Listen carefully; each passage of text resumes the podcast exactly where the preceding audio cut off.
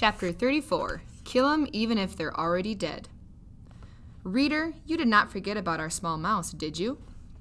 Back to the light. That was what Gregory whispered to him when he wrapped Despereaux in his napkin and placed him on the tray.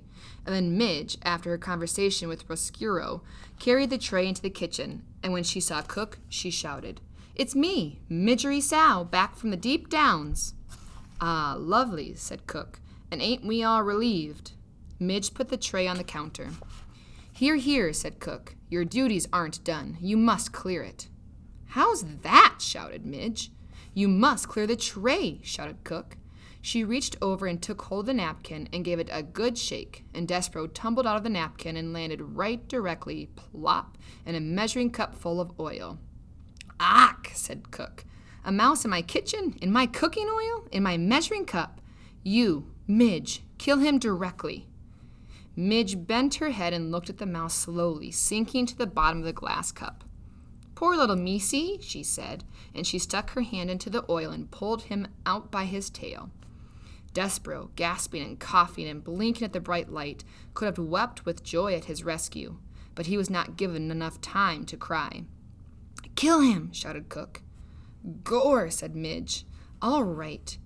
Holding Despereaux by the tail, she went to get the kitchen knife, but the mo- a mouse tail, covered as it was in oil, was slick and difficult to hold on to, and Midge, in reaching for the knife, loosened her grip, and Despereaux fell to the floor. Midge looked down at the little bundle of brown fur. Gore, she said. That killed him for sure. Kill him even if he's already dead, shouted Cook. That's my philosophy with mice. If they're alive, kill them. If they're dead, kill them. That way you can be certain of having yourself a dead mouse, which is the only kind of mouse to have. That's some good sophisy, that is, kill 'em, even if they're already dead. Hurry, you cauliflower eared fool, shouted Cook. Hurry! Despereaux lifted his head from the floor. The afternoon sun was shining through the large kitchen window. He had time to think how miraculous the light was, and then it disappeared, and Midge's face loomed into view. She studied him, breathing through her mouth. Little Missy, she said, aren't you going to skedaddle? Despereaux looked for a long moment into Midge's small, concerned eyes, and then there came a blinding flash and the sound of metal moving through air as Midge brought the kitchen knife down, down, down. Despereaux felt a very intense pain in his hindquarters. He leapt up and into action. Reader, he scurried. He scurried like a professional mouse. He zigged to the left. He zagged to the right. Gore, shouted Midge. Missed him. Ain't that a surprise, said Cook, just as Despereaux scurried under a crack in the pantry door.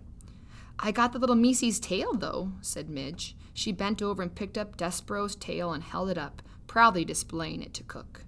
So, shouted Cook, what good will that do us when the rest of him has disappeared into the pantry? I don't know, said Midge, and she braced herself as Cook advanced upon her, intending to give her a good clout to the ear.